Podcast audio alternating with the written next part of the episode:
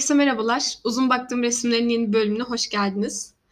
Ee, bugün The Birth of Venus yani Venüs'ün Doğuşu isimli İtalyan ressam Sandro Botticelli tarafından 1482-86 yılları arasında çizilen e, ve kadın figürünün e, böyle resmin ana figürü olarak kadın figürünün benimsendiği bir resimden bahsetmek istiyorum.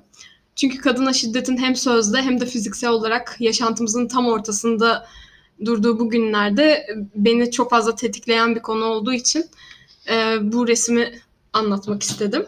Yani bu resmi anlatırken e, hem yine insan anatomisi, bilim ve sanatın birleştiği e, bir resim seçmek istedim. Böylece hem resimden hem sanattan hem de bilimin e, karanlık tarihinden beri kadınların ötekileştirilmesinden böyle bu üç, üç hani konu üç tema etrafında e, bir bölüm çekebileceğim diye düşündüm. Öncelikle dediğim gibi bu resim İtalyan ressam Sandro Botticelli tarafından çizildi ve tuvalin üzerine e, tempera isimli bir malzemeyle yapılmış. Tempera burada e, aslında tutkalla boyanın birleştirildiği bir e, boya materyali ve resmin daha kalıcı sürelerde korunabilmesini ve çizimin daha parlak ve canlı görünmesine sebep oluyor.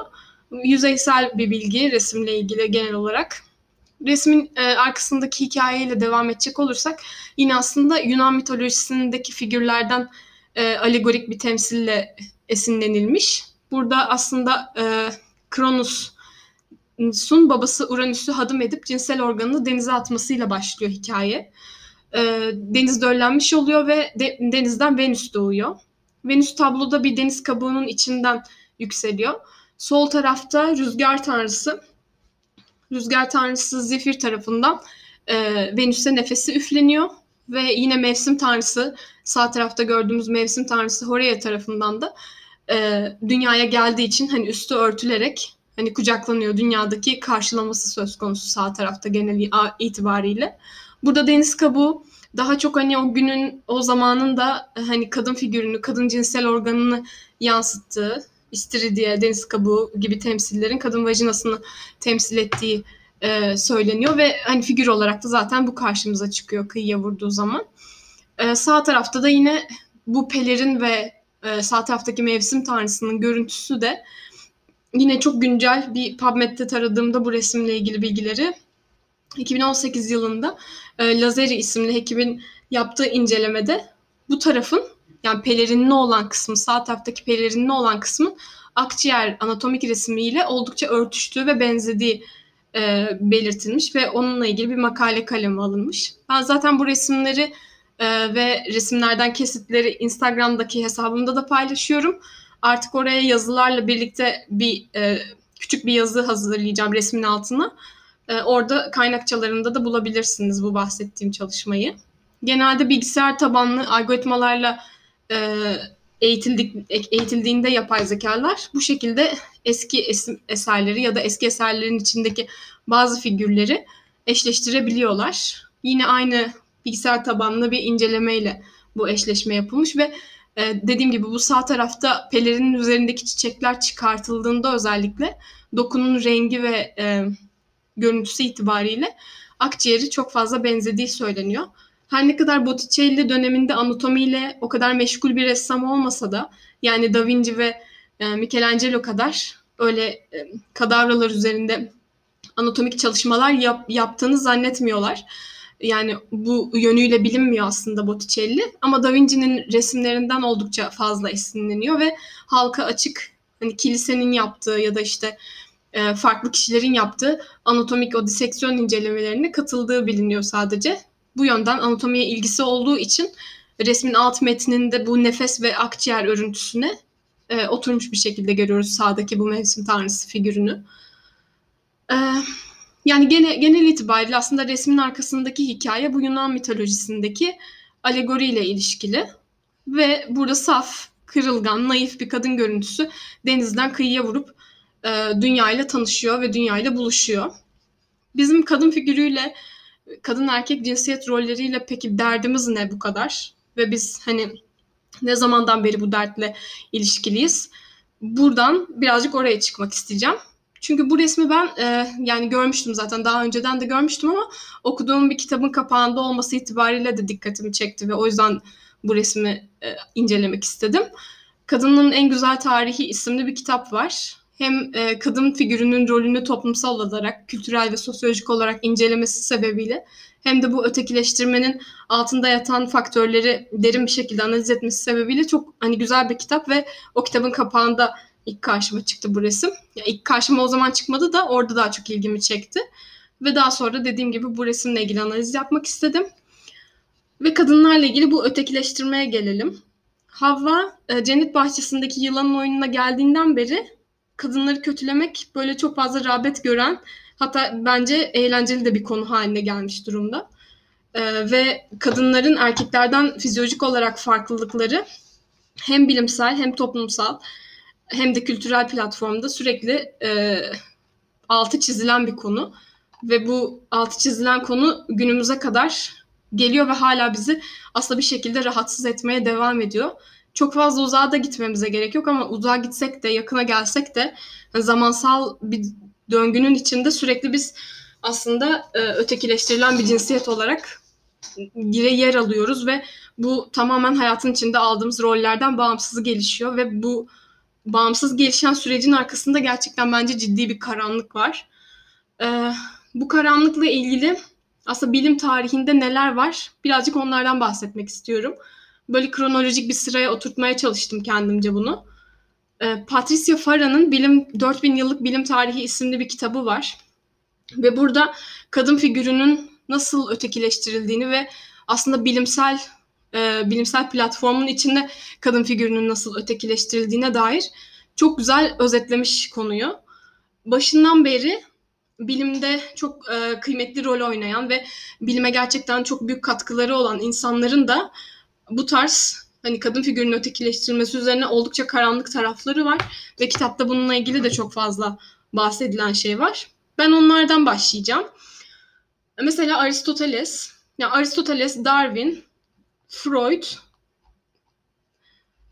Freud ve o dönemin aydınlanma çağındaki dönemin anatomistleriyle devam edecek anlattığım şeyler. İlk önce hani Aristoteles'le başlamak istiyorum. Hani filozof ve dünyanın özelliklerini, evrenin özelliklerini gerçekten e, tanımlama adına oldukça ilerici görüşler benimsemiş kendi dönemine göre. Ama burada bir ayrım yaparken özellikle evrenin sınıflandırılması sırasında ayrım yaparken gerçekten kadınları koyduğu yer itibariyle oldukça cinsiyetçi bir yaklaşımı var. Dediğim gibi bu bahsedeceğim şeyler hiçbir şekilde bu insanların yaptığı diğer ilerici adımlar ya da bilimle ilgili veya işte kendi alanları ile ilgili ilerici adımlardan bağımsız bu söyleyeceğim şeyler. Ama Aristoteles evreni dört tane imgesel temeli oturtuyor. Bu temeller sıcak, soğuk, kuru ve ıslak.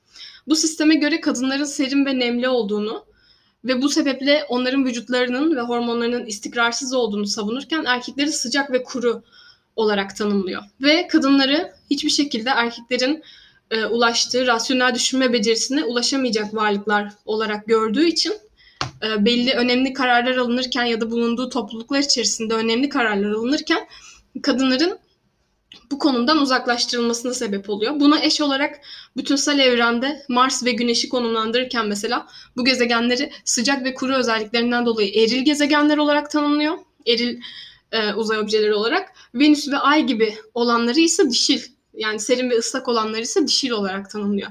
Yani o kadar cinsiyetçi bir dil var ki bu artık yaptığı terminolojik çıkarımlara kadar cinsiyetçi bir terminolojiyle devam ediyor karanlık buradan başlıyor aslında bilimsel tarihe baktığımızda. Daha sonra Darwin'le devam ediyor. Ne kadar türlerin kökeni, evrim ve bununla ilgili gerçekten ciddi bir çaba sonucu oluşmuş bir çıkarım varsa da elimizde. Yine Darwin'de kendi dönemindeki diğer insanlarla ortak bir dil yakalayabilmek adına erkeğin kadına üstün olmasını iddia ederek fikirlerini ortaya koyuyor ve kendi muhalif taraflarından bile onay olan bazı teorik kuramsal yaklaşımları oluyor bu şekilde. Aynı aynı şekilde aydınlanma çağının anatomistleri ideal beden, beden şekline uymaları için kadın ve erkek iskeletler arasındaki anatomik farklılıkları böyle abartarak raporlar ve makaleler yayınlıyorlar ve Avrupalıların aslında üstünlüğünü onaylamak için de böyle kafa tasının kafa taslarının böyle kronolojik olarak antropolojik olarak dizildiği e, raporlar yayınlıyorlar yine makaleler yazıyorlar. Ve yine aslında öjeni kavramı işte toplumun saflaştırılması kavramını bes, besleyen ve destekleyen bir yol üzerinden ilerliyorlar. Burada hani hem kadın ötekileştiriliyor hem de aslında böyle ırkçılık ve e, daha faşist olan yaklaşımlarda başlangıç temelleri de atılmış oluyor. Hatta daha sonra başka fizyologlar Etiyopyalı kadınların acıya duyarsızlık sendromu isimli hastalığa daha fazla yakalandığını ve burada da insan köleliğinin artık meşrulaştırılmasına kadar giden bir altyapı hazırlıyor aslında ve bunların hepsi bilimin içinde var. Yani bilim ve bilimsel tarih süreci o kadar saf ve sadece e, bilgiyi açığa çıkarmak isteyen insanlar tarafından devam etmiyor.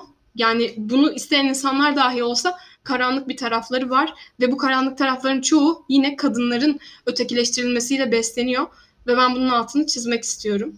Daha sonra Freud'la devam edeceğim. Kendisi psikanalizme ne kadar, psikiyatri bilimine ve psikanalizme ne kadar çok katkısı olan ve bazı şeylerin e, paterninin, davranış paterninin, düşünce paterninin temellendirilmesi için çok sayısız katkısı olan bir insan. Ama histeri kelimesini biliyorsunuz ki husteros, uterus yani kadın rahminden türetilmiş bir kelime ve bu bu şekilde literatüre giriyor Freud'la birlikte. Aynı mental hastalığın sadece kadın cinsiyetle ilişkili olduğu ve kadınlarda görülebileceği atfediliyor. Ve dolayısıyla aslında psikanaliz ve psikiyatri dalına yaptığı katkı sayısı böyle yatsınamazken eril bir dil hakimiyetini de yine onunla birlikte benimsemiş oluyoruz ve böyle hatta absürt işte penis haseti ya da şu an aklıma gelmiyor ama farklı terminolojiler de yine literatüre Freud'la birlikte giriyor. Dediğim gibi yaptıkları çalışmalardan ve katkılardan bağımsız olarak bu eril dil bilim tarihiyle birlikte bilimin içinde süren bu süreçte günümüze kadar geliyor. Ve bu kadın ve erkeklerin e, kadın kadınların en güzel tarihi isimli kitapta e, çok güzel bir şekilde özetlenmiş bence sosyolojik altyapısı. Kadın ve erkek cinsiyeti arasındaki bu otoriter fark e, bence kadının doğurganlığının erkek tarafından kontrol edilmek istemesiyle birlikte ortaya çıkıyor. Çünkü gerçekten temelde fizyolojik olarak, anatomik olarak bir farklılık var ve insanoğlu aslında en ilkel dönemden şu zamana kadar uzanan süreçte hep bu karmaşayı, bu farklılığı anlamlandırmaya dair olan karmaşayı yaşıyor ve bu karmaşayı kontrol etmeye çalışıyor. Ama bizler eğer bu karmaşanın bir fırsat olduğunu görebilirsek, bu karmaşanın yeni bir şeyler üretmek ve bir bütün olabilmek adına fırsat olduğunu görebilirsek, e, bu karamsarlık ve kötülüğün içinden, bulanıklığın içinden çıkabileceğiz bence. Farklılıklarımızı tanımlarken bunlardan korkmak yerine cesurca bunları karşılayabilecek ve e, cesurca bunlara tekrar bakabilecek bir bakış açımızın olması gerekiyor artık. O zaman belki güneş her doğduğunda kadınlar için karanlık olmaz ve güneş her battığında yeniden doğma ihtimali elimizden alınmış olmaz. Ee, bu bölümü biraz daha kendi hassasiyetlerim çerçevesinde çektim resim incelemelerinden bağımsız olarak.